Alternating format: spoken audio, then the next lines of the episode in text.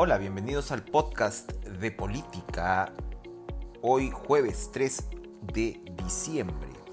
Bueno, eh, para hoy está programada la presentación del eh, gabinete liderado por Violeta Bermúdez ante el Congreso de la República a partir de las 9 de la mañana para exponer pues las políticas del gobierno liderado por Francisco Sagasti y obtener así el voto de investidura. La programación es de dos días.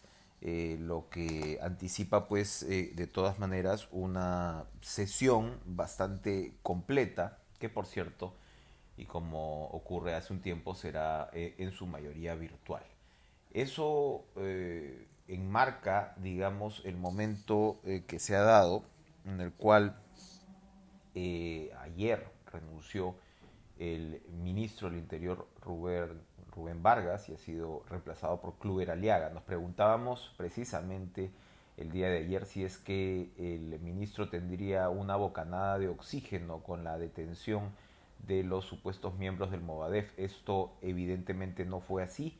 La guerra contra el ministro Vargas se redobló durante el día y claramente lo que ocurrió al final es que la poda de los 15 generales, 18 generales, 18 generales de la policía eh, para abrirle paso al señor César Cervantes como el nuevo comandante general de la institución, fue pues un error. Un error, eh, muchos eh, lo califican de un error legal en el sentido que el límite que hubiera podido tener para saltarse por la garrocha a miembros más antiguos o con mayor gradación en el organigrama era de tres personas, no de 18 pero sobre todo además un error político en la medida que claramente Vargas entró pisando fuerte, eh, encarnando de alguna manera los aires de renovación en la policía, lo que ya había hecho en la gestión de Carlos Basombrío como viceministro. Y si nos remontamos hacia atrás,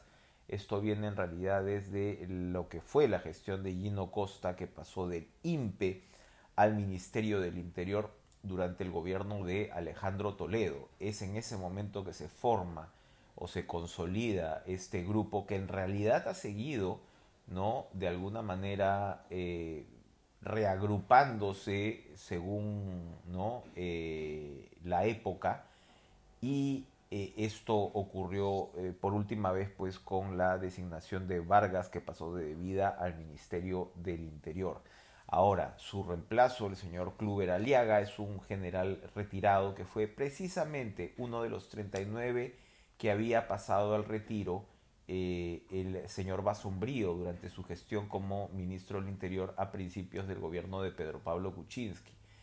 Esta intención de Basombrío en ese momento fue la de eh, disminuir el número de generales, ¿no? Se habían eh, se había llegado a, reducir en 45% el número de generales porque lo que ocurre en una institución como la policía es que a más generales, más intereses y más cantones de poder. Y uno podría decir probablemente, aunque quizá no sea pues una causa-efecto necesariamente directa, más corrupción.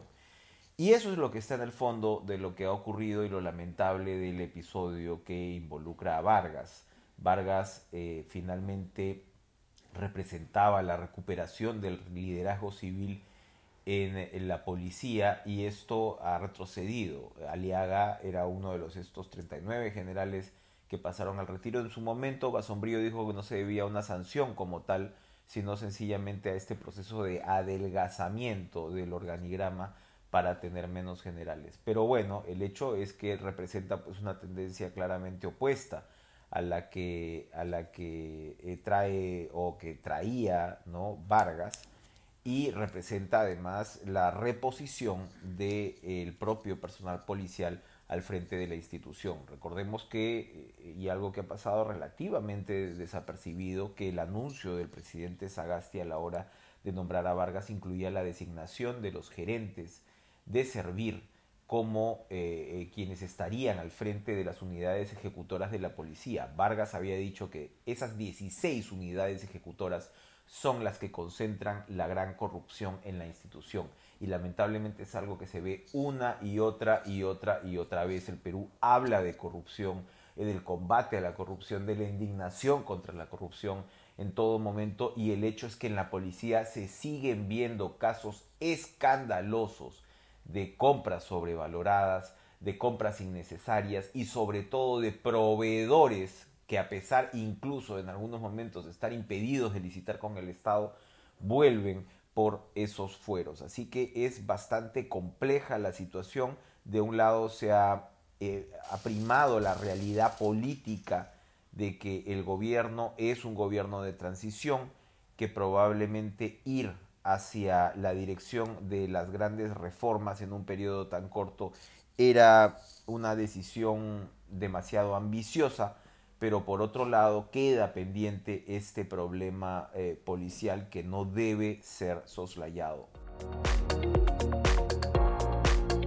El otro frente, por supuesto, que tiene el, gobierno es qué tanto, y que está relacionado con el de la policía, es qué tanta eh, eh, se va a rearticular el sector que lideró la vacancia de Martín Vizcarra y que llevó al poder a Manuel Merino de Lama. Ayer en una votación en el Congreso Virtual, Manuel Merino de Lama hizo un breve comentario bastante agrio sobre lo que él considera que es la incapacidad del gobierno nefasto, dijo 16 días de nefasto gobierno, no dijo qué tal habían sido los cinco o seis días suyos, pero el hecho es que también Ahora la prensa da cuenta de las denuncias que Edgar Alarcón, el cuestionado congresista, está presentando contra el vicepresidente del Congreso, el señor Luis Roel, denuncias penales, por cierto, por motivaciones eh, inocuas. En realidad estamos hablando de información eh, eh, que él solicitó sobre personal en el Parlamento que según Alarcón no se le habría dado todavía.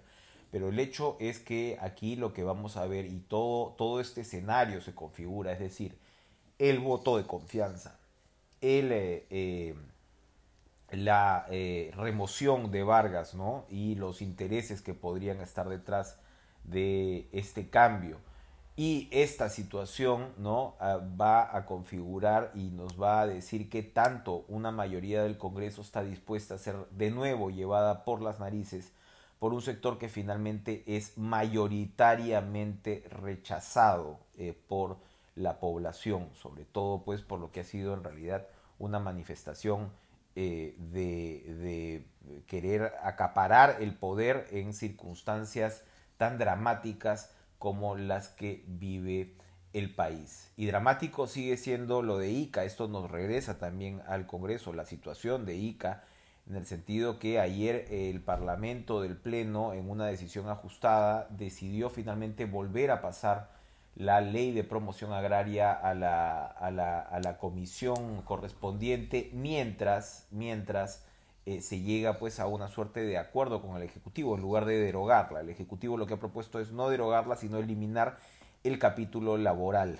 Eh, para los agroexportadores eh, habría que ver qué tanto pueden tragarse el sapo de la eliminación del capítulo laboral, pero lo que definitivamente les duele es el eh, tema tributario. Estamos hablando de una reducción del impuesto a la renta que es de 29.5% para el régimen regular al 15% que es el régimen que tienen los eh, agroexportadores. Esto es bastante grande, bastante significativo y sin duda, sobre todo la izquierda probablemente ha olido sangre en este, en este momento.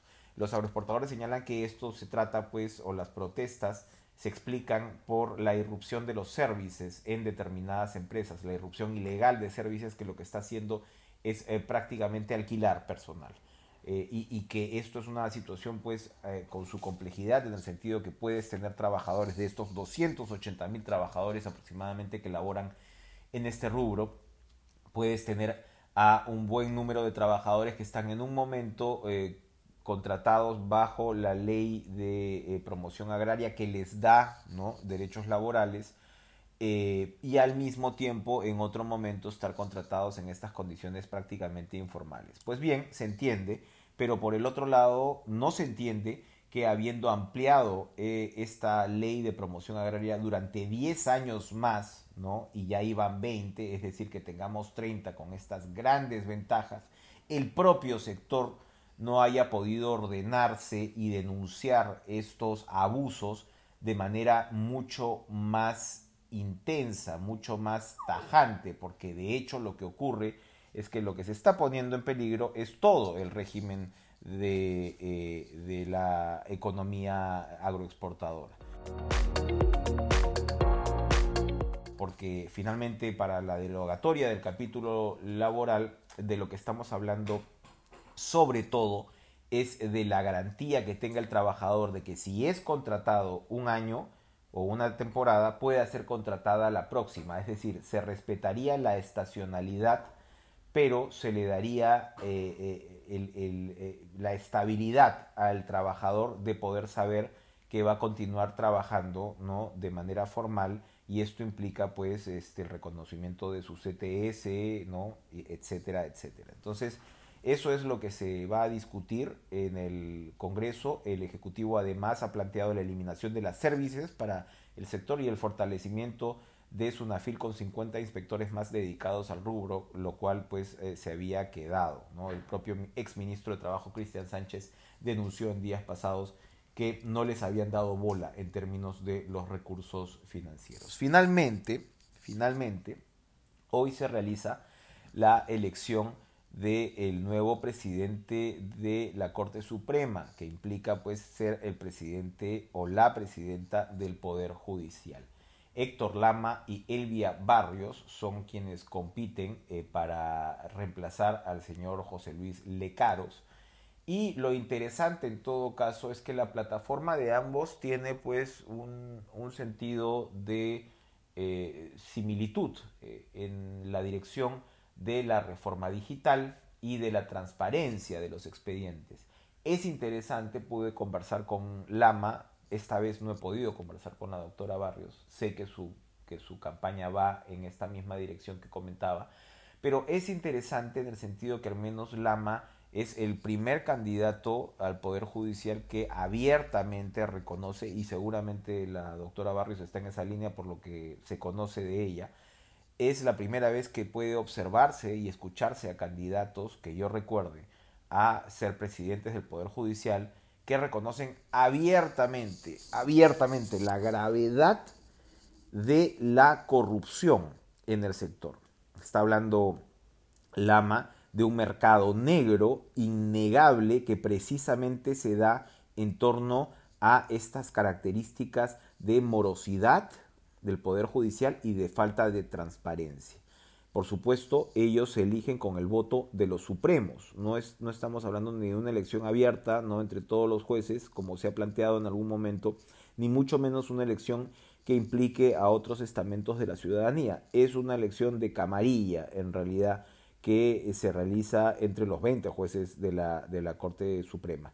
Y eh, hemos visto ya en el pasado como otros presidentes del Poder Judicial minimizaban el impacto de la, de la, de la corrupción. Lamentablemente recuerdo el caso pues de Duberly Rodríguez, que era pues un juez bien intencionado, pero él decía, bueno, no, aquí en realidad la corrupción no es el problema del Poder Judicial. Y de ahí estalló el caso de los eh, cuellos blancos y el caso del Callao y todos eh, los escándalos que vimos en torno a esto. Así que, de todos modos, es saludable que al menos los candidatos a la presidencia del Poder Judicial le estén diciendo a sus propios electores, que es un grupo reducido de supremos, que no se queden pues en los intereses, ¿no? O en, al menos en el mensaje, en decirles lo que ellos eh, quisieran escuchar para un manejo interno de espaldas a la ciudadanía, sino que el debate se abra un poco más y se esté reconociendo el gran problema, profundo problema de corrupción de uno de los tres principales poderes del Estado. Vamos a ver qué pasa con esta elección y eh, nos escuchamos mañana en este podcast de política. Gracias por escuchar. Adiós.